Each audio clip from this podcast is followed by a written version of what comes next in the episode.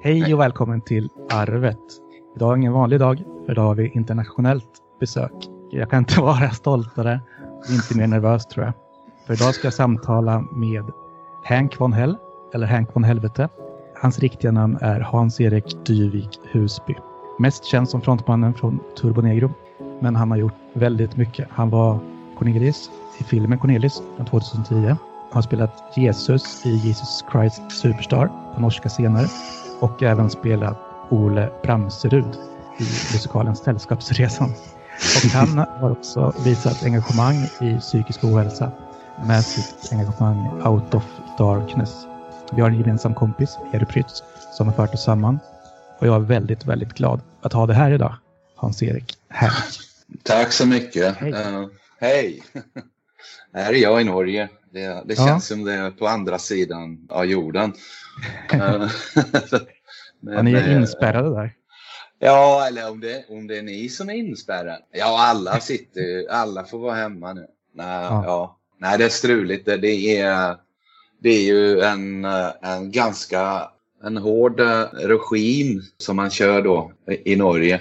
Vart det inte ska mycket till innan man, man på något sätt åker i vad jag kallar pestarrest. precis. Ja, precis. Ja, Ja, det påminner väl om så här gamla tider.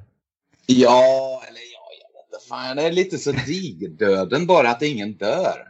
Så, Ja, inte lika så, många så alla jag tycker det blir väl lite så här, det blir lite så här töntigt den här stora pesten vart, vart alla blir väl lite förkyld. Istället för typ för 800 år sedan och då var det digerdöden och alla dog för fan. Liksom, man blir väl lite så här irriterad. Men på det, åt det andra hållet så, så jag är ju ingen, jag är ju ingen läkare. Jag är ju ingen specialist i pandemier så jag, jag, jag vet ju inte. Och, så, så jag har typ inte engagerat mig i de olika, i de olika politiska och de åtgärder. Men jag ser ju att det får allvarliga konsekvenser. Vi får nog mera mental ohälsa än förkylningar och det är det som, som oroar mig. Då. Så, eh, men det, det, det är jobbigt. Man måste ha, man måste ha eh, munskydd på olika ställen. Man, man, man får inte vara eh, fler än topp fem i, i samma eh, för, eh, sociala händelser, även privat. Så, Ja, just det så det känns ju lite så här jobbigt att man, man får inte kommunicera med varandra. Och det, och det är ju det som är det viktigaste i människans liv är ju att vi kan kommunicera med varandra. Och men det blir väl mycket sociala medier bara. Ja, men absolut, det blir det. Ja, ja. Det är väl bra och för sig att man kan hålla kontakten, men det är ju riktigt svårt när man inte kan umgås. Ja, men, och, ja, men det blir ju lite så här, blir lite så här konstigt och knäppt att kommunicera bara via sociala Mm. medier. Jag, jag kommer ju, alltså det har ju varit perioder, vart jag har varit, varit hemma ensam typ fem, sex dagar och inte sett fysiskt en annan människa. Och bara messa eller, eller prata på typ olika appar. Eh, men då märkte jag ganska, ganska eh, tydligt att det är eh, stor skillnad på kommunikation direkt människa, människa i, samma, i samma rum. Eh, Verkligen. jämställd med det här. Alltså allt går igenom typ som datorer. Så alla finesser, alla känslor, allt blir lite så filtrerat bort. Mm. Jo, På men så är det verkligen. då. När man umgås och ses, det blir liksom, Mm. då kan man fylla sig lite värme av den andra personen, men det gör man verkligen inte bara över telefon. Ja. Man får ju inte krama. Man har ju att krama. Man har ju ingen att jämställa sin verklighet med. Alltså typ om man går in i någon sorts tanke så börjar tänka sig själv och så här så, så får du inget svar från, från en person via en chatt att nej, Ja. nej, nej, lugna ner dig. Det, det, är- det, så är det inte. Hela världen ska inte krocka i solen. Lugn, vi är här allihopa. och, och, det, och, och, och nyheterna man får är, är ju bara dåliga. Ja, verkligen. Det Ja. är alltid så. Och sitter passivt. Ja, men det är inte konstigt om man mår skit då liksom. ja. Du känner dig ganska instängd där. Vart är du bor i Norge? Nej, jag bor i Lilleström. Ehm, Det är så här mellan flygplatsen Gardermoen och Oslo. En Ja. förort kan likna lite på Märsta. Okej. Ja, Just det, men du jobbar också mest i Sverige sa du? 70-80 procent av, av mitt arbete var ju, var ju eh, i Sverige. Mitt sk- skivbolag var ju där. Mina ja, sista, eh, sista skådespelare gigget jag gjorde var på Göteborgs stadsteater. Vart vi Ja. gjorde Trollflöjten. Alltså, ja, det är, jag, jag veckopendlar. Ja, precis. Ja. Ja. Men vad gör du främst nu då? Alltså nu får du bara vara hemma, men man får bara hitta på eh, någonting. Det, det är inget... Alltså, eh, jag gör ju olika så här affärskonsulentgrejer för jag har lite så här under radarn som ingen vet så, så gör jag lite, lite eh, grejer för affärslivet kan du säga. Sådana freelancer. Så jag har ju faktiskt jobbat mycket med så här smittskydds, smittskydd, så här antivax och munskydd och lite så här och engagemang på det, på det, på det grejen där. Men, typ, men det är ju mera för att det är det som finns och jag känner mig alltid tvungen att blanda mig i vad, vad som händer. typ. Yes. Ja, men du har ju många strängar på din lyra och eh, du jobbar Ja. väl främst då i det offentliga såklart. Väldigt svårt nu.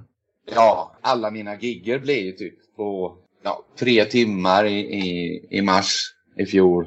Så var hela min, hela min säsong, hela resten av året typ framskjuten eller inställd. Liksom. Så, och sedan dess har jag egentligen haft, ja, jag har haft en live-gig Ja. då de försökte ha en sån här liten, liten lucka bort de öppnade upp i augusti. Men så stängde de ner igen. Um, annars har det bara varit begravningar. Och de Ja, ställs inte in. Men Nej. nej, så jag har... eh, Och de, och de har varit eh, en del av, tyvärr. Eh, Mm. Vart jag har fått telefoner eller någon som har stått mig nära har förlorat någon i, sin familj eller något som har gjort att jag, jag har eh, sjungit i, i begravningen. Ja, det är Det hemskt är- att det går så långt.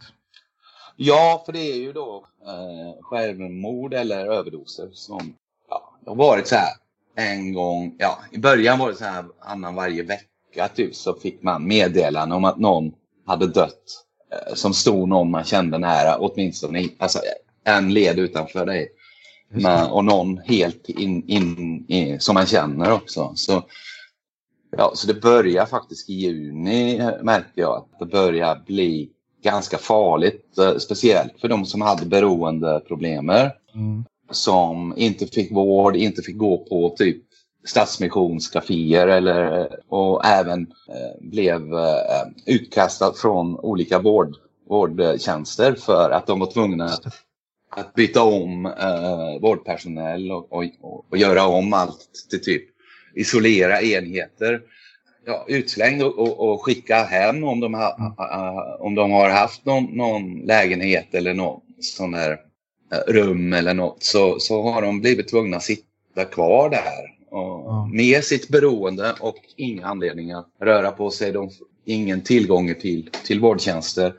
Så det börjar ganska tidigt märkte jag. Att, de eh, lite äldre eller de som var, var i lite kritiska situationer med sitt beroende. De börjar då tappa sina liv. Och eh, de eh, pratar inte så högt om det här i media. Man, man, man räknar ju inte in de här siffrorna. Men det var i juni. Men i juli var det så här lite tyst på alla, och alla håll och det var solen var där och alla hade lite så här hopp. Men eh, sen typ så, ja, slutet av juli, augusti, september så började det igen att bli lite så här jobbigare. Och sen då sista, sista sex veckorna innan jul tills nu har det varit ganska mörkt för då har också de här självmorden ökat. När, jag pratar med människor så, och även mig själv blivit mycket, mycket mera uh, trött på, på, på hela skiten. De har förstört hela världen och, och den är paj. Det och, och det är inte alla som orkar och återhämta sig, börja från början.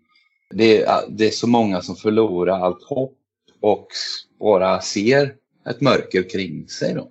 Ja, precis. Alltså det, är, det är väldigt förstört och det där är en synvinkel som man inte riktigt tänkt på. Hur det är för ja, men missbrukare och eh, sådana som riktigt må, mår riktigt skit innan. De har liksom ingen chans verkligen. Nej. Jag kan verkligen förstå att eh, sådana siffror går upp där. Och sitter ja. hemma och knarkar istället för att faktiskt göra något ja, slags eh, vettigt. Ja, problemet är ju att de får ju inte tag på knark heller. För, alltså, Nej, just det. för det är, alla gränser är ju stängt. Så de börjar göra så här hemmagjorda, konstiga GHB-design. Alltså, det har varit så många så här fall med olyckshändelser då. När, när de inte har de vanliga drogerna så hittar de på droger. Ja, alltså, ja, det är också en stor riskfaktor såklart. Ja, som sagt statistiskt offic officiella siffror får man ju inte för till hösten hur det var i fjol. De jag pratar med och vad jag själv eh, har, har, har sett med egna ögon så, så kommer det inte vara lyckliga siffror. Nej. Så, Men allt det här, du har ju varit i närheten av det. Du har många vänner som har haft problem och Out of Darkness kommer därifrån då? Det, ja, det blev, eh, det blev ju viktigare än någonsin för innan coronan var jag, jag har ju själv inte bara haft eh, beroendeproblem men också o, mental ohälsa, alltså svåra depressioner och också även suicidala eh, händelser. Och, jag är ju en man som bor i ett västligt samhälle så jag, jag hör ju till den delen av statistiken som uh, utgör typ tre fjärdedelar av alla självmord. Ja, begås av män mellan typ 20 och 50 år på något sätt. Och det är den vanligaste dödsorsaken bland män eh, i den här åldern i, i, i, i Norden. Ja, det var så. Men då har du varit där och känt av lite det där? Ja, så in, innan, innan corona så var ju det faktiskt någonting som, som blev ganska tydligt när min nära vän och, och ganska kända eh, Ari Ben tog sitt liv då i julen 2019. Mm. Och, och, då, då blev det ju faktiskt för första gången sagt högt i politiken och i media att egentligen är det ingen som har brytt sig eller för, de har försökt undvika problemet varför så många män äh, väljer att inte leva mera. De äh, blev tvungna att erkänna att, att det här har de skitit i. Typ. Alltså de har inte tänkt på det. Och alla ska säga, kan hända att de här männen inte mår så jävla bra. Det kan också vara varför de väljer att inte leva. Då. Så mm. Det är narrativet att vi är typ ganska privilegierat och att livet leker för, för, för oss män. Då. Det, det, är en myt som har blivit en, en, en sanning då i media så här, som egentligen inte, inte eh, korrelaterar sig till de här höga siffrorna. Mm. Efter det självmordet så blev, eh, så blev det en offentlig, ett offentligt frågestecken varför, eh, varför är det så många män? Ja, det är jättesorgligt att det ska behöva vara så att någon, någon högre uppsatt eller känd person måste liksom råka ut och bli en diskussion överhuvudtaget. För det har ju funnits ja. där hela tiden, självklart. Ja, men det är ju klart. Det är ju skitkänsligt um, mm. för män att erkänna. Man vill inte säga att man mår illa och det, och det är ju det som är ofta fenomenet. Mycket mera än man är medveten om. Att det är att en, en, eh, en vanligt man med vanligt jobb och, och fru alltså, mm. brukar vara frånskild eller vara något sånt. Eh, ja, deltidspappor och så här. Men de, de verkar vara helt, helt lugna, nöjda, skrattar, garvar, leker med sina barn, duktiga på sitt jobb. Och plötsligt en morgon så hänger de i garagen eller det säger ja. pang på loftet. Och det var ingen som kunde förutse, det var ingen som märkte att de gick med de här tankarna.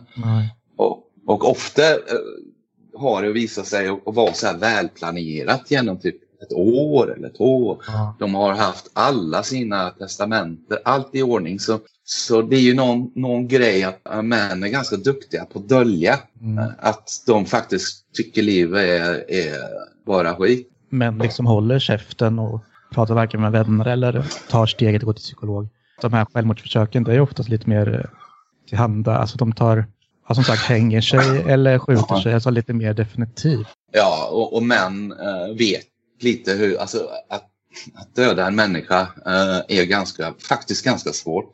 Äh, du kan fråga vilket som helst bödel att det, det, är faktiskt ett jobb typ man har i de här länderna vart vem gör det? Och, och så skulle göra av med sig själv, det, är, det kan vara en ganska jobbig och smärtsam process. Och många försök, typ bland tjejer och kanske lite yngre, eh, som är lite mera baserat på filmer och lite mer så här romantiska grejer, att, att man ta, äter tabletter och så här. Men det är en, sällan att det blir något annat än allvarliga leverskador och att man, eh, man förstör eh, och blir handikappad för livet. Män vet typ att ska göra det så, så, så, är det, så är det ett sätt att göra det på. Det är, det är ganska brutalt. Men när det gäller att säga åt och det här, det har ju jag nästan upplevt som lite kränkande. Att, att, att män måste lära sig att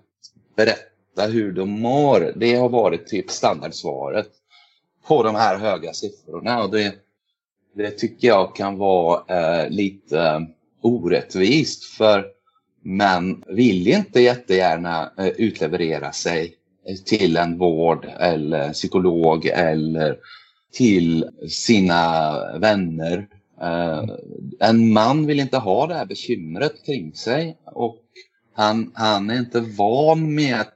Nu, nu, nu, nu, nu spetsar jag det lite men, och, och gör det lite karikerat då, men det är inte så många män som, som tänker att nej, nu ska vi sätta på nu, nu, nej, sätta på, nu, nu ska vi koka, ska vi koka lite vatten och, och, och, göra lite te och ska vi sitta här nu hela natten och prata om allt. Och så kommer man att känna sig så mycket bättre dagen efter. Det är egentligen inte vem som helst en man vill göra det där. Nej, precis så är det. En man är van vid, alltså det här ligger lite biologiskt i, i, i den här jägare, överlevare, provider och protector, alltså fysiken och tänket som män har. Det är att man måste visa att man är stark, man måste visa att man tåler man tål allt möjligt som slängs i en av skit. Man håller ut och även om man tycker allt är skit eh, så går man på sitt jobb och håller käft. Mm. Och, och, man, man vill inte man vill inte dra till sig den där uppmärksamheten eh, om att man, man eh, kan vara, ha sådana mörka tankar och vara ett sådär mörker.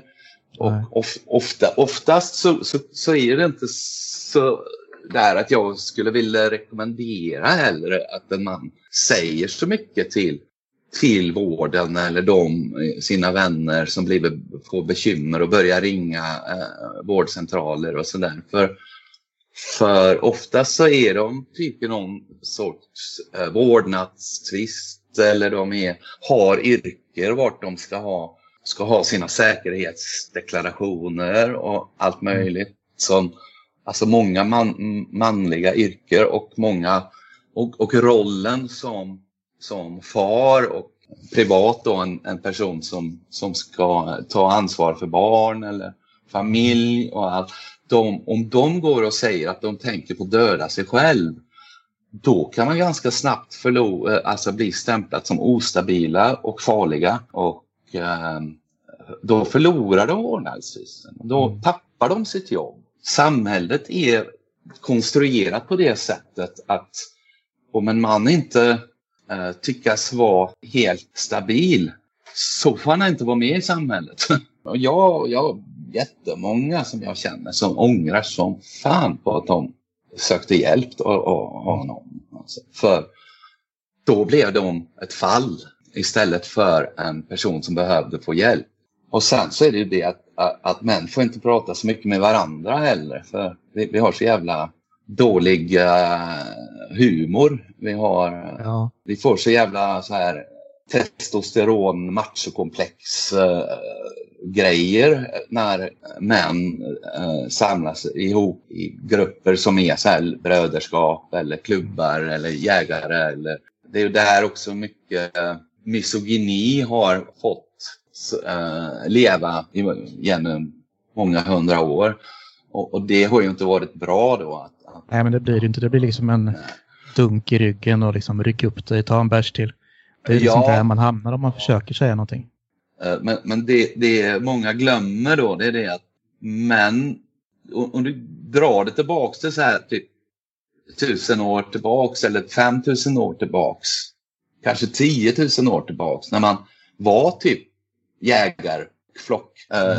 äh, djur kan du säga. Så var ju männens sätt att leva på, det kan du ju se på mycket urbefolkning också. Det var, äh, man, man åkte iväg på långa så här jaktträck kan du säga och, och, skulle fånga eller döda mammut så de hade kött och mat till, till sina brudar och barn där hemma. Och, och det var där man fick klättra i hierarkin. Det var där man fick visa att man var en god jägare. Och det var där man fick lära sig av de äldre vad som var rätt och fel för en man att göra. Uh, jag kan inte säga att de blev korrekt utbildat uppenbarligen. men, men um, grejen var ju sådär att när man ha, hade typ fångat en mammut och, och, och styckat upp den och sånt så brukade, brukar nog killarna stanna kvar ett dygn eller två för att fira då att de ha, hade varit bra eh, män. Och de åkte inte direkt hem. Stanna kvar och, och berätta och, och tuffa sig och var, visa upp och, och vem som var starkast och hade längst det ena och det andra. Och sen så börjar man då och, och, och prata skit om brudarna där hemma. Och när man var klar med det här, visa upp hur stark man är och visa vad tuff, tuff man är i käften kring brudar. Så efter det så, så var ju det vanligt att då började de sjunga och då började de berätta. Och då, liksom när, när varje timmen kom mitt på natten där, så började männen att öppna sig för varandra och, och, och trygga på att de här vågar jag berätta vad jag är rädd för, vad jag är ledsen för, vad jag, vad jag behöver hjälp med av mina jägarebröder kan du säga. Och, och då, men man, man, man var tvungen att klättra upp de där graderna av förtroende. Ja, och män har inga så här grupper så mycket längre eh, vart man har vart man har andra män, vart man har sina, eh, sitt förtroende, vart man delar sina grejer och man vet att det du säger till mig broder stannar kvar vid mig och mm. dina problem är, alltså dina problem är mina problem. Det här löser vi ihop. Det tänket har blivit, har blivit borta och där tror jag vi har äh, tappat lite den vanliga äh, modellen men sköter sin äh, mentala hälsa. Mm.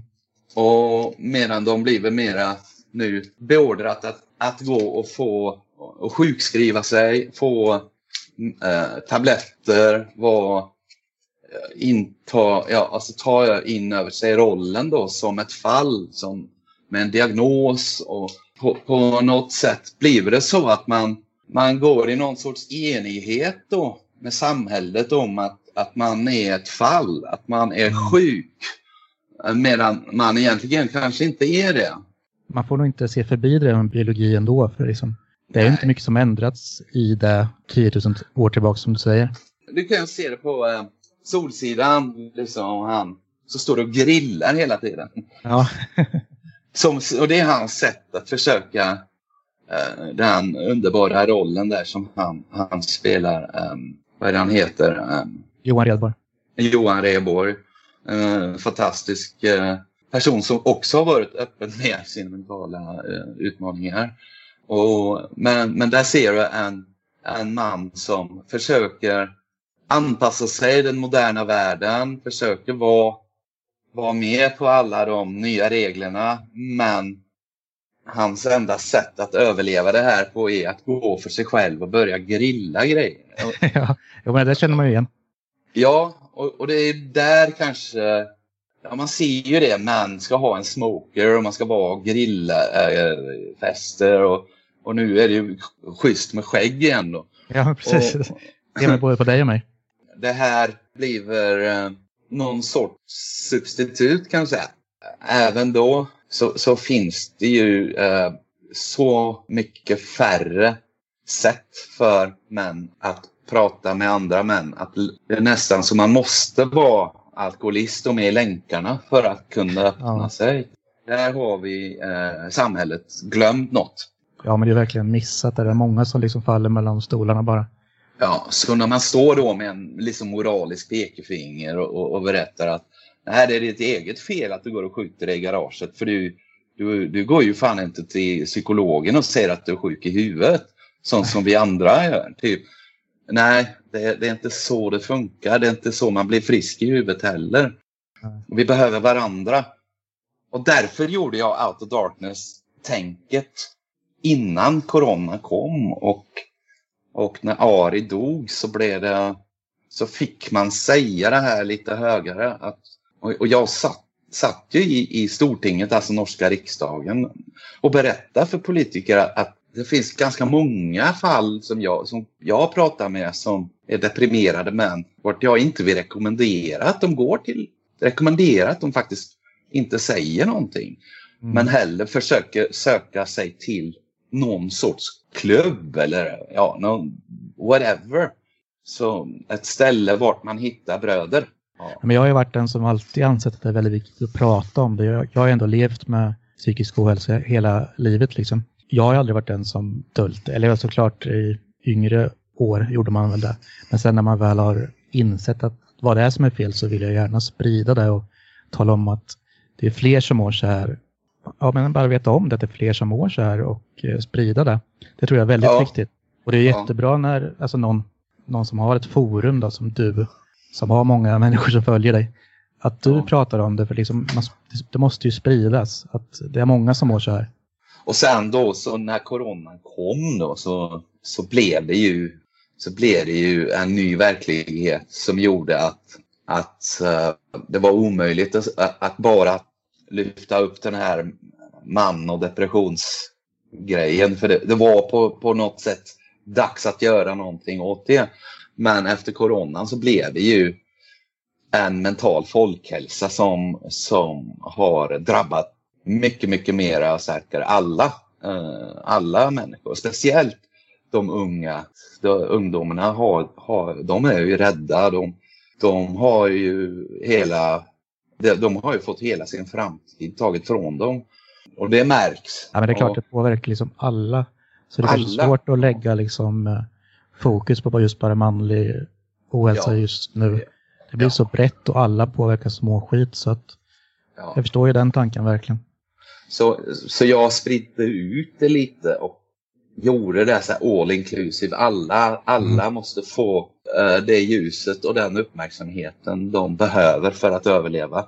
Och så är det ju också ekonomiskt det här, uh, alltså småföretagare går ju konkurs hela vägen. Mm. De som ja, äger sin egen uh, arbetsplats kanske anställer mellan fem och 20 pers är tvungna att stänga ner. De har lagt hela, hela sina liv i det här och plötsligt blir det bara eh, ryckt bort från dem på grund av, av, av en pandemi som de egentligen inte ser med egna ögon. För de får inte gå ut, de måste kolla på TV. De märker bara att kreditorerna stänger ner dig. Bankerna kon konkursar dig och allt som blir kvar där av värde där. Det, det blir då tagit över av, av någon större bolag eller någonting. Så man ser ju bara att man, man förlorar sin, sitt värde och sin plats i samhället.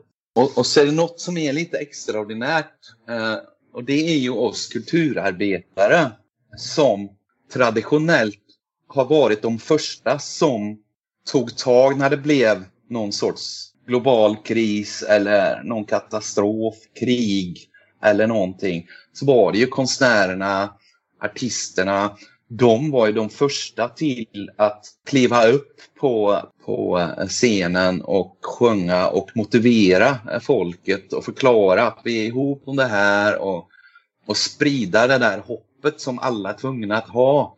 Men uh, vi var ju de första som stängdes ner och även när de försökte öppna upp så var, var kulturlivet inte välkomna tillbaks.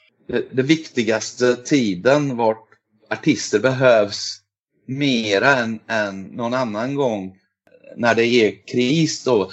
De var de första som blev, äh, vi, äh, fick sina röster kvävat kan du säga. Ja, men precis. Säger man det? Ja. ja, det kan man säga. Ja, ja. men scenerna har verkligen tagits ifrån er. Det är ju Ja, väldigt ja, svårt att nå ut på samma sätt på andra sätt. Så det förstår jag verkligen.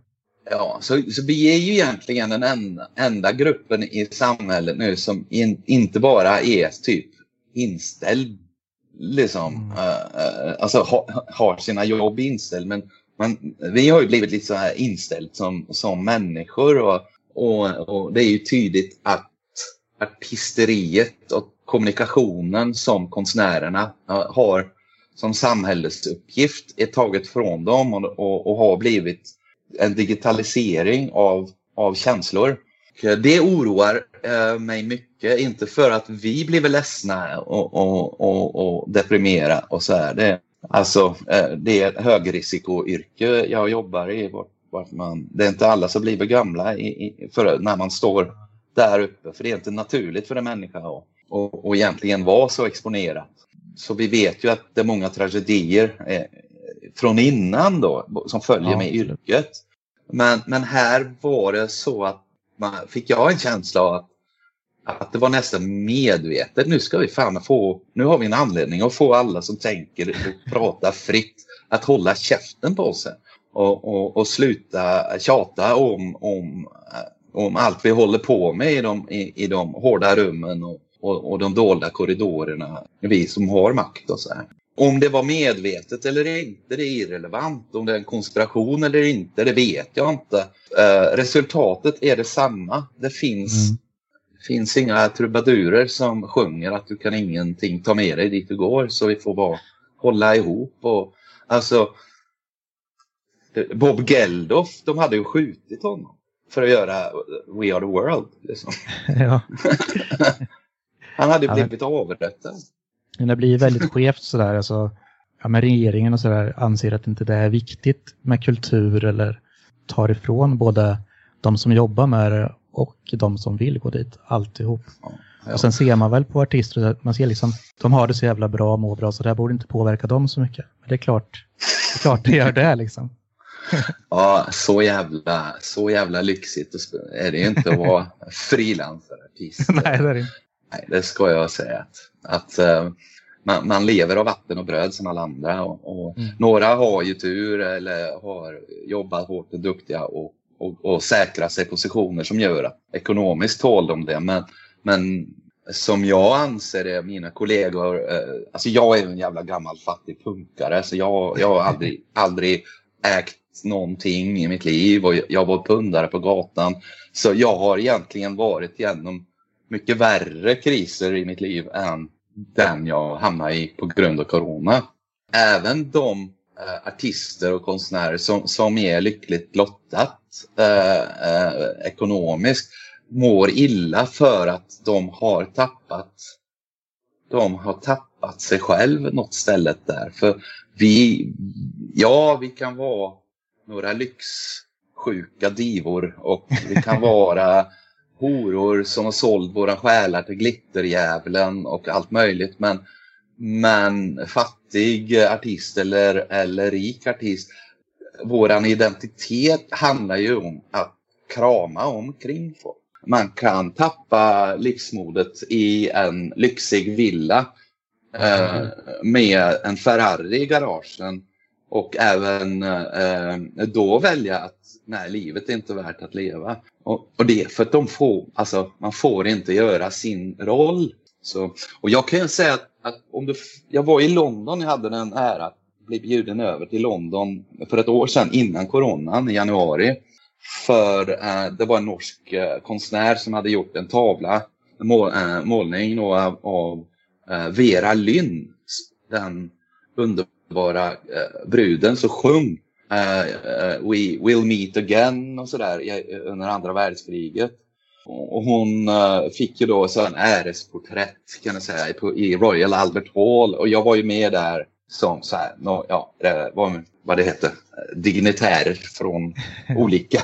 Ja, det var, och det var ju eh, militärer, många eh, militära, alltså andra världskrigs eh, hjältar och, och operativa officerare från högsta håll i Försvarsmakten och ett gäng med konstnärer. Och, och det som var det man lyfta upp då var ju det att det viktigaste som gjorde att de allierade hade anledning att vinna över eh, nazisterna eh, under andra världskriget. Det var inte att de hade bättre vapen eller flera soldater. De var ganska jämställda på vapensidan. Men de hade den här unga 23 år gamla tjejen som, som reste över fan mig allt i hela den allierade delen av, av eh, kriget och även bakom fiendernas linjer i hemliga baser eh, bakom tredje rikets gränser. Då smugglade de eh, den här 23 år gamla flickan Vera Lynn in där. Hon gav sig fan liksom på om hon var i fara eller riskera sitt liv. Hon skulle till soldaterna och sjunga att, och, att vi ska mötas igen efter det här och det är värt att kämpa för det här. Så, så frågar du de gamla veteranerna och sånt, så, så vill de säga att det var ju artisterna som skapade egna låtar för anledningen, hade egna kommunikationer om vi ska vinna det här kriget. Vi är ihop om det här och det var deras jobb. Och hade det inte varit för det så, så var, hade ju alla tappat sina hopp. Ja, men det är ju så att det har nog mycket större påverkan än man tror. Du nämnde något där också, att man kan vara deppig i en lyxvilla. Det är liksom sådär att det här kan ju drabba verkligen vem som helst. Din kompis där är bevis på. Men det är det också, det syns ju aldrig. Men det är ju först när det går åt helvete, ja, vem man än pratar om, så det är då det blir en diskussion och det händer någonting. Ja. Och vi måste liksom sprida vidare att det faktiskt är så. Ja, alltså, alltså vi måste vara öppna och handla inte om att tvinga mannen om att Nej. berätta sina privata äh, grejer. Det handlar om att äh, göra ett rum vart det finns plats mm. åt alla möjliga livssituationer. Vart det finns äh, plats att vara sig själv och hitta sina egna. Att vi inte hela tiden ska försöka kontrollera och bevaka varandra Mm. Uh, när människor egentligen försöker bara vara och göra sig själv. Och uh, det är en liten triggervarning det jag ska säga nu. Det är många som är drabbat av tal ohälsa eller problem uh, som lyssnar på arven. Men, men det är många tabuer knytt till det här med, med det brutala valet att göra av med sig själv som vi inte vågar prata om och även mm. de som jobbar aktivt förebyggande. Man har lite så här eh, censur, man, man, får inte, man får inte prata om precis allt Nej.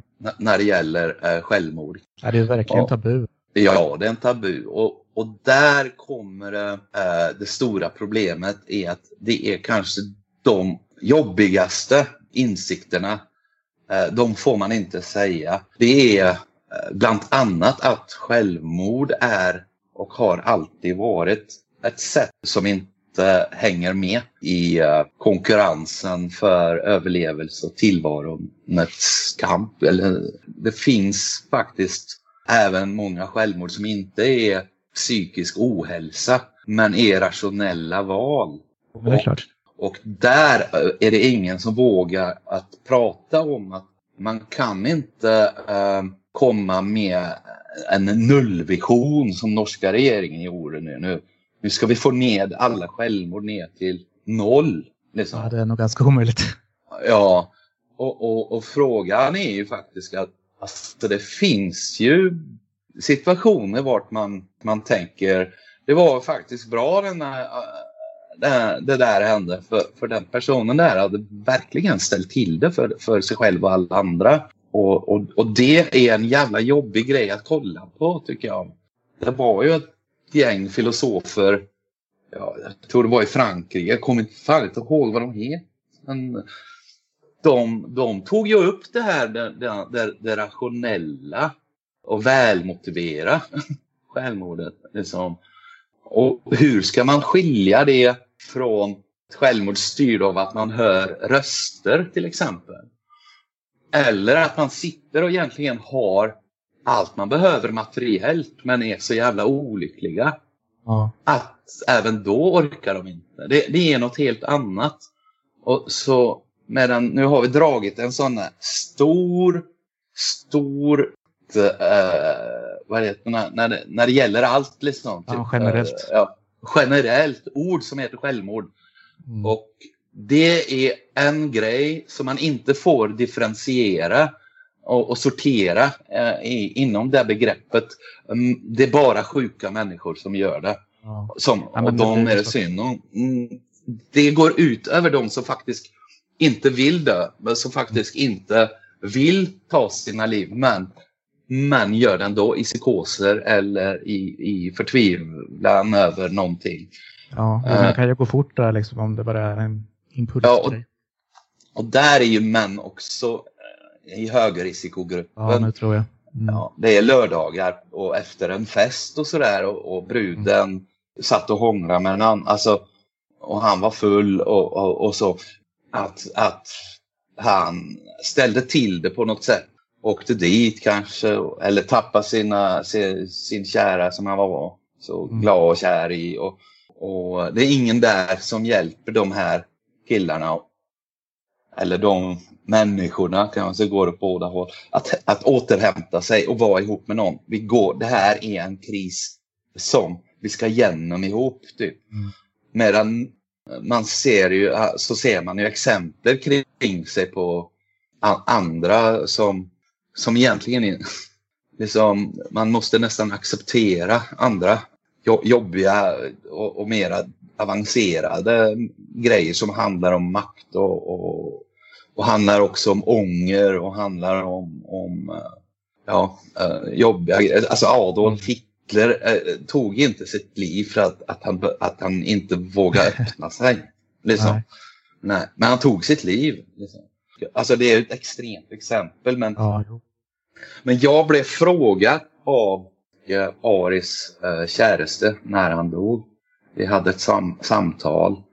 Så sa hon, Hans-Erik, du, du är precis som Ari var och hela gänget eh, med ni killar, ni var alla frilansare. Ni var alla jätteflamboyanta och ni satsade typ allt ihop på en grej och hade liksom och, eh, och om det inte funkar så gick det så jävligt åt helvete att man hamnar på löpsedlarna och, och, hon frågar mig vad är eran säkerhetsnät när ni misslyckas med eran ambitiösa, megalomana testosteronplaner om att ta över hela världen. Liksom.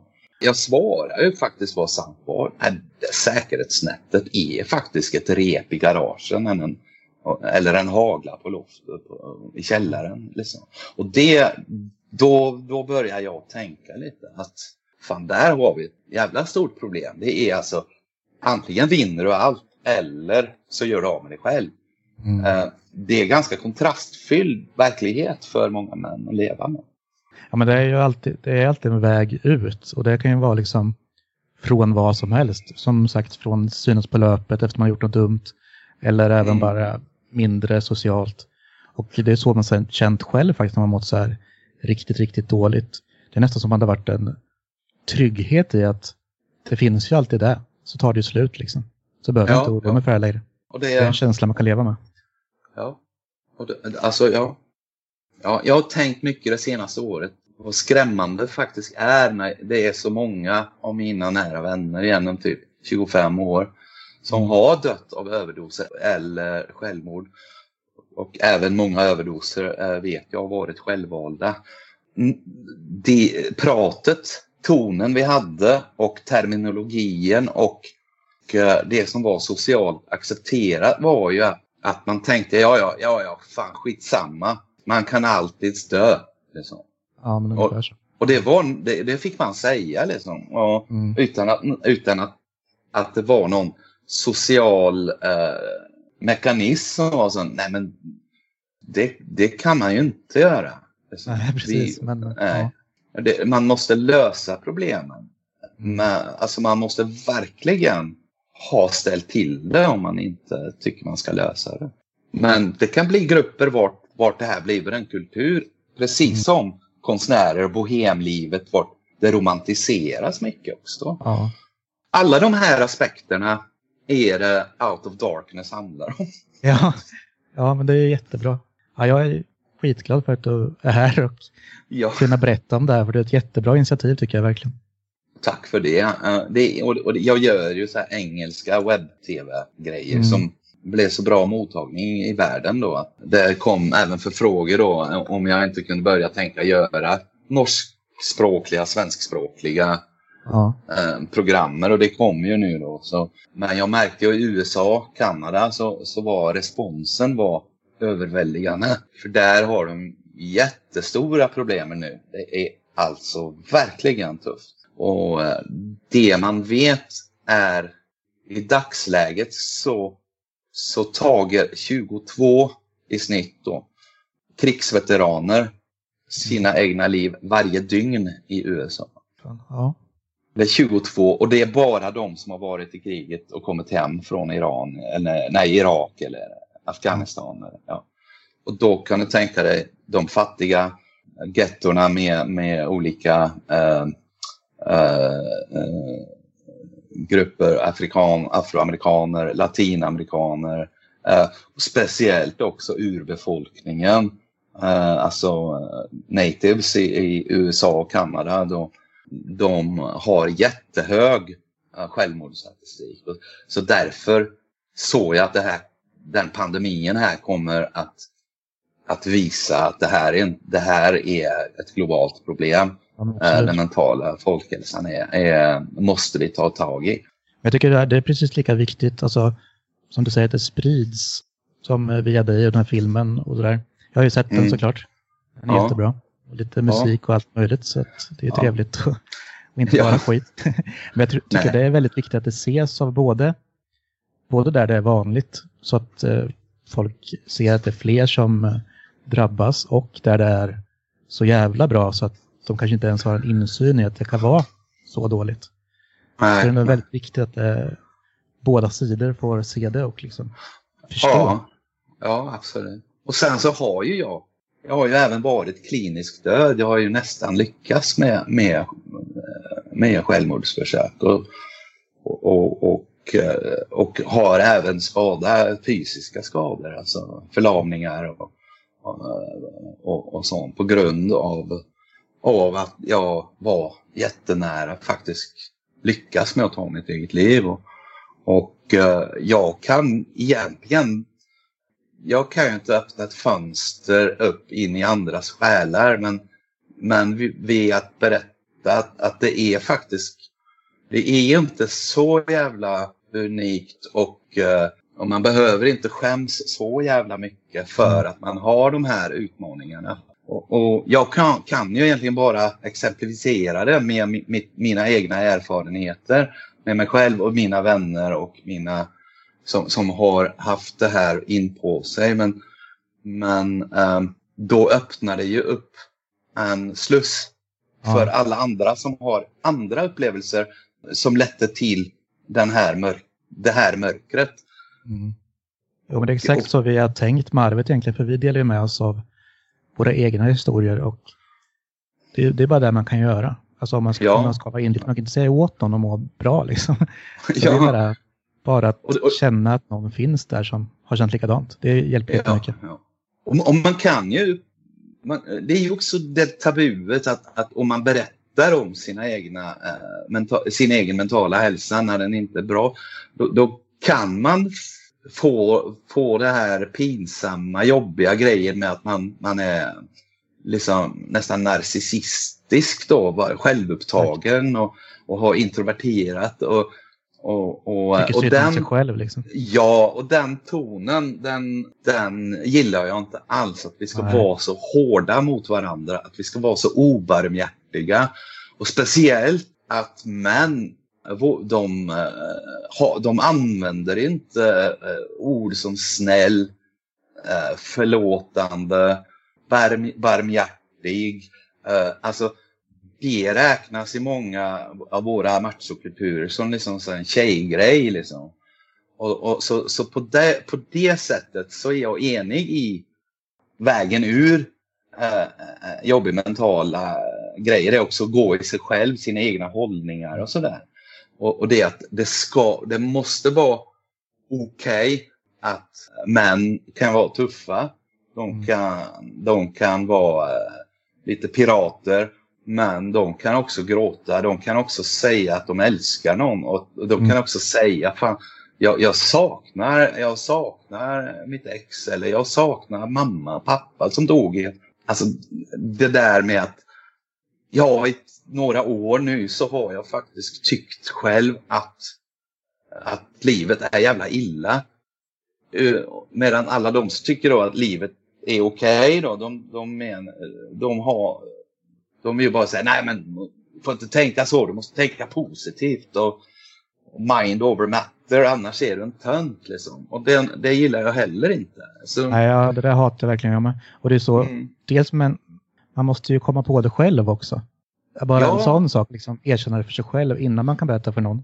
Och Ja. det där du är inne på att som man får man ju knappt visa känslor, det är liksom klimatet som är. ja, Man har ju ja, råkat ut för det här flera, flera gånger. Alltså, både om det är glatt eller deppigt. Jag har ju skrivit mycket om hur jag mår när det är Mm, dåligt, mm. även när det är bra. Liksom. Mm, ja. Då liksom har man fått höra så här, vad fan Dennis, är du, är du man eller kvinna egentligen? Liksom? Ja, Alltså. precis. precis. Och, och, och, kan du tänka hur många gånger du har försökt förklara något som är ganska komplicerat vart det du egentligen vill fram till är att det har lett dig till att få någon insikt och att du har tänkt att det här vill jag berätta att jag upptäckte med mig själv som jag vill ta ansvar för. Men du blir eh, skarpt avskuren för att fullföra din mening och din motivation och vad du vill berätta. Och, och, de, och det att, att vi, man, man, man kan säga att, att eh, alla måste börja berätta hur de mår men hur fan, vem gick att göra det när man inte får, får berätta klart så man Nej, förstås? Så det handlar kanske inte så mycket mera om, inte så mycket eh, om att, att våga säga hur man mår, men kanske våga lyssna på hur andra mår. Och det ligger väldigt Det mycket i att bra. kunna lyssna. Alltså, annars, Ja. annars når det aldrig fram. Ja, jag har aldrig i mitt liv eh, gett, givit några av mina vänner ett råd liksom, när de mår så illa. Bästa är faktiskt att sitta där och hålla käften och, och försöka bara fatta. Mm. Och, och, och när en person får säga högt det man tänker på till en person som lyssnar och fattar och säger bara "Ja, fan, jag, det fattar jag, det där kan jag även relatera mig till utan att bryta av och börja bla bla bla. bla. Ja, men exakt. Ja, det, Då kan är faktiskt- jätteviktigt. Ja, då kan faktiskt en person prata sig själv ur Ja. krisen. Ja, men liksom man, bara man får sätta ord på det så kan det faktiskt gå upp för en själv hur det är. Det har ju mycket podden hjälpt mig och min mamma med som Ja. spelar in det annars. Och det gör ju så jäkla stor skillnad. När är det har varit allra sämst för dig? När var det, när var det här liksom? Eller har det alltid funnits där? Jag var, jag, jag, första gången jag blev tagen till psykolog för självmords och suicidal beteende och, och att jag uttryckte att jag inte ville leva mer, då var jag åtta år. Oj, det var tidigt. Ja, Ja, det beror på att jag, jag förlorade min mamma. Hon dog på min sexårs födelsedag. Och det, det var ju på 70-talet och då hade man inte så mycket. Det var i norra Norge, ganska så här, alla var så här fiskare och, och ja, lite som Jägarna, filmen. Ja. Liksom. ja, precis. Han var, det var norrlänningar och alla var i Nordnorge då. Och Alla var tuffa och, och en man han höll käft och, och, och man fick eh, vara i sorg max typ tre dagar. Så fick man bara åka ut på havet och fiska för fan. Och, och, och, och, så det var inga öppen, det var ingen, en, det var ingen eh, rum tillgängliga för en liten grabb på den tiden eh, att, att berätta hur, eller att få sorg, sorghjälp, sorggrupper fanns ju inte. Och Ja, det var såklart så- ännu värre då liksom. man, man fick ju inte prata, det var ingen att prata mer om. Det Mm. var ingen som visste vad man skulle göra med ett barn som på den tiden. Så det här har ju, vi har ju en evolution som jag tycker är underbar. Att, att vi har faktiskt kommit så långt här i världen att från jag som åttaåring då eh, i 1981 åker till, till lång väg till närmste psykolog för att jag sa högt och skrev att jag ville dö till idag eh, vart du och jag kan sitta och podda om det här. Med, Ja, och, och, och det ska jag berätta för dig jätte, jättelångt i Mm. tid och även i verkligheter. Det har ändrat ja men det sig. har ju, det har ju Ja. verkligen gått framåt ändå. Det får vi ju vara nöjda med. Ja, och det det ska vi vara glada för och verkligen uppmärksamma att, att vi, att, det, att vi vågar mera och, och, och att det är många grejer som har varit förtryckande eh, Mm. innan och, och som eh, nu börjar på något sätt lösa sig med att man får åtminstone man får eh, tillstånd eh, att, att vara. Man får Mm. tillstånd att må illa eh, men så har vi lite utmaningar med vi måste inte stanna upp att alla säger hur illa de mår men vi måste ut ur det här mörkret också. Vi kan inte Ja, bara så, och, där tänker jag, Out of Darkness, att det är alltså en lekmansrörelse. Vi behöver inte gå åka till vården. Vi kan faktiskt vara vän, bättre vänner för varandra. Vi kan, lyssna, vi kan lära oss att lyssna lite som vanliga medmänniskor. Vi behöver, det, är, det är ingen vetenskap att vara snäll. Nej, men precis. Och det där är nästan, det tar nog mer liksom när det kommer från ett sånt håll. Än att Ja. typ kommuner och sånt där ska liksom gå ut och tala om att vi lyssnar. Ja. Det, det ger Ja. inte samma effekt. Ja, alltså man, och så får man då typ sin kommunala då en gång i veckan, 45 minuter. Så lite så här trött och överarbetat kommunal anställd Ja. psykolog som bryr sig som fan men får inte anledning att göra sig färdig med, med personerna. Det, det är där att, att, att nu har man börjat tänka att vi måste också eh, vi måste ju tillåta eh, människor eh, som är mentalt sjuka att bli mentalt friska också. Absolut. Att Det det, är inga, ja, det, det är ingen så här, det är inte så att är du, är du hårt drabbad av depressioner så, så finns det inget hopp för dig. Då måste du anse dig själv som att vara sjuk hela tiden. Det, det tror inte jag. För jag tror att om man lär varandra att leva med mentala eh, lidelser så behöver man inte tvinga människan att försöka bli av med den. Men man lär sig att man har den här sidan. Där man har det här mörkret i sig. Och, och det är okej, det, det gör det inget, det är ingen skam och sånt. Och, och, och då börjar det vara lättare för en människa att känna att, att man är en okej människa. Men Då blir man automatiskt friskare. liksom. Ja, men det är exakt så. Alltså, e- erkänna för sig själv och bara förs- förstå sig själv. Ja, Alltså man ska inte försöka jaga sig ur det där. I sådana fall ska man Nej. liksom bara inse att så här är det. Så, så här fungerar jag liksom. Och det är ju den största lärdom man kan få i sådana fall. Och det, det blir man ju friskare av. Och ja. bara veta att, aldrig kommer, att man aldrig kommer bli frisk. Ja, ja, ja eller, eller kanske även att, att man ska sluta kalla det sjuk. ja, men jo, men precis. Mm, Att man ska säga det är en del av mig. liksom. Det, Mm. exakt. Alltså, för jag, jag, jag, jag pratar lite, speciellt till lite unga killar, 12-13-åringar som har, mår jätteilla, liksom skrämmande. För jag var ju själv barn med, med allvarlig depression. Och, så det är föräldrar som har kontakt med, kan du prata med min son då? Som, och, och, och det har varit riktiga, riktigt skrämmande var deprimera en ung grabb på 12 år eh, har varit. Och, så, och jag, jag är ju ingen terapeut. Jag, jag vet vad fan som. Jag bara vet att jag kommer ihåg att så, jag kände igen mig då. Jag känner, jag vet hur illa de är, det är och bara att en vuxen kan, kan, kan berätta på något sätt ett barn förstår eh, att vi, det finns vuxna som vet precis hur du mår. För jag mådde så när jag var eh, eh, sådär. Och då, och då frågar de, är, är det så mitt liv ska vara? Att ska jag alltid vara så här? Att jag får de här, de här eh, perioderna var jag inte orkar mer. Och, och jag har varit ärlig att, att säga ja, det, det kan nog hända att, eh, och mycket väl hända att det här kommer att eh, vara en del av ditt liv. Då får jag, men då måste jag måla ut det här till ett barn som, gör, som säger, men det betyder inte att det är ett dåligt liv då. Så, så jag säger, jag brukar kalla oss smärteänglar till de här barnen.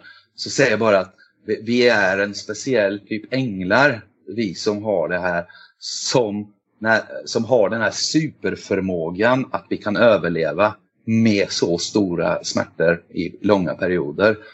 För på det sättet att hjälpa de andra, alla våra vänner. Ofta måste vi lida hårdare för att de andra ska slippa, för vi kan berätta en sida i livet som man, in, man vill ju inte att någon annan ska må så illa, frågar Nej. de ju. Då. Nej, jag vill göra vad som helst. Det som är det, när vi erkänner att det, gör, det kommer alltid göra så ont i ditt hjärta. Det enda sättet vi kan göra någonting med det på, det är inte att förtränga eller förtrycka den smärtan, men heller göra, göra sitt hjärta lite större. Det ser ju ont också. Och, och, och det är våran super, eh, superförmågor. Det gör oss till Marvel-hjälper. Ja, ja, men det är faktiskt för jävla bra sagt och jag ska nog ta med mig lite av det själv. Ja. ja det är jättebra. Och bara att du ställer det... upp på sådana samtal är ju fantastiskt. Ja. Det är ju budskapet i Out of Darkness. Jag har varit i mörkret. Mm. Jag vet vägen ut. Smärtan mm. blir väl aldrig borta.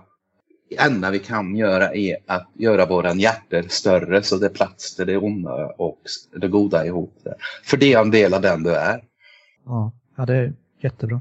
Men om mm. vi ska avsluta lite med kanske någon, något positivt. Så vad ser, du, vad ser du fram emot mest efter allt det här? När vi får gå ut igen och när du får komma ut och spela kanske? Uh, jag, jag är, jag, ska jag vara lite, lite dystopisk? Jag, jag känner ju på mig att, att, det är inte säkert att den här live-rock-scenen kommer helt återhämta sig uh, igen. För det digitala streamingformatet och och allt. Det, det, det, ska nog mycket till. Eh, de största festivalerna kommer nog ställa in igen och så här. Mm. Ja, vi, vi, kommer leva med det i många år och det kommer ta många år för samhället att återhämta sig. Jag tror inte folk är, folket är medvetna hur allvarliga skador samhället har, uh, har uh, fått av ett år med nedstängning eh, som det här, det är, kan ta mellan både fem och tio år tills vi återhämtar oss och, och klarar göra en ny social struktur eh, eh vart vi baserat på det här. Så jag tror det som är det positiva med det, det är att efter alla stora världskriger och katastrofer, när allt typ har blivit sönderslagen, allt ligger i aska, så reser det upp sig nytt liv, en ny fågel, eh, fågel Phoenix liksom, ja. ur askan. Och, och, och, det är det kanske jag ser fram emot. Uh, det, det, kan jag inte sätta ord på, men det är allt jag vill skapa, allt det nya jag känner att det finns anledning att försöka hitta på något nytt, gå en annan väg, våga någonting som man aldrig ville våga göra innan. Och det är där jag känner att det bubblar lite i mig. Det är, det är att det, det, här kan också bli jättespännande. Det kan bli ett äventyr. Liksom. Och det kan ju och, verkligen öppna upp för mycket nytt. Och det får man se som positivt. Ja, verkligen. Ja, det har ju uppenbarat sig också. Det, det flyter ju upp som, som bajs i, i, i, i torka. Liksom.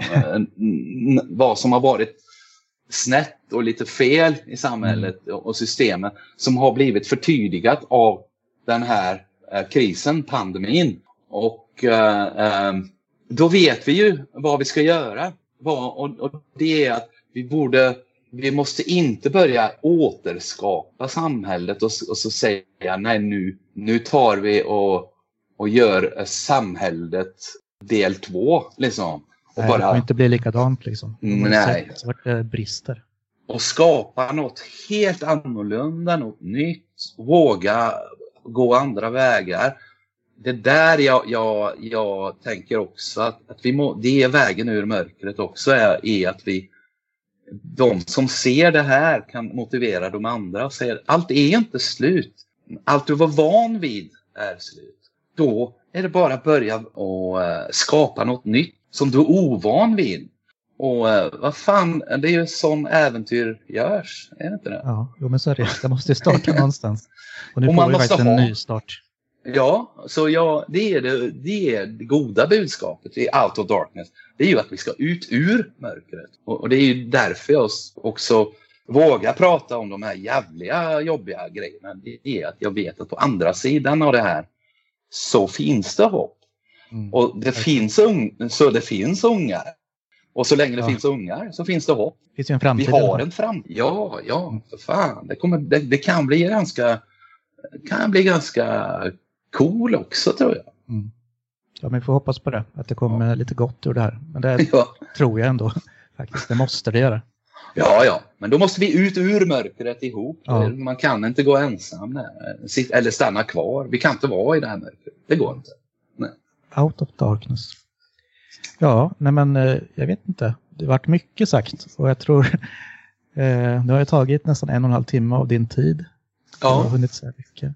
Och det var jättetrevligt. Jag är jätteglad för att du ville. Tack samma. Jag är bara så jätteglad för att jag får prata svenska igen. För, ja. med svenska. Jag saknar ja. Sverige så jävla. Det är mitt, min största sorg är att inte få åka hem till Sverige. Liksom.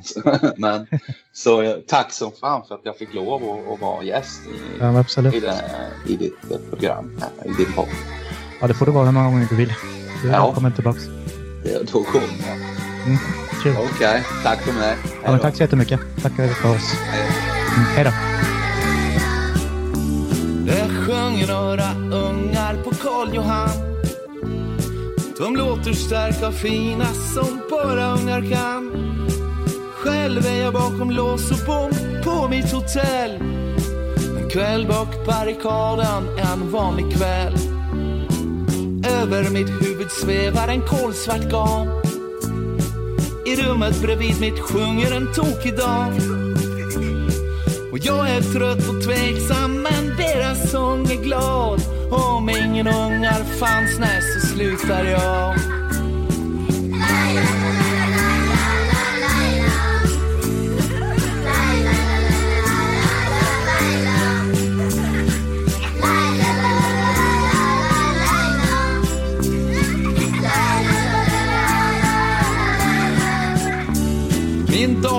Språket slintar i vissa fall. På grund av snö som blöter fast den är kall. Stor sak där i, skidåkning har också skärm. Gnid in ditt skinn med nässlor så blir du varm. Men det ska vara nässlor från vikens kant. Och inga sneda nässlor från ruinens brant. Bevara oss för dem som dessa saluför. Och så de glada ungarna här utanför.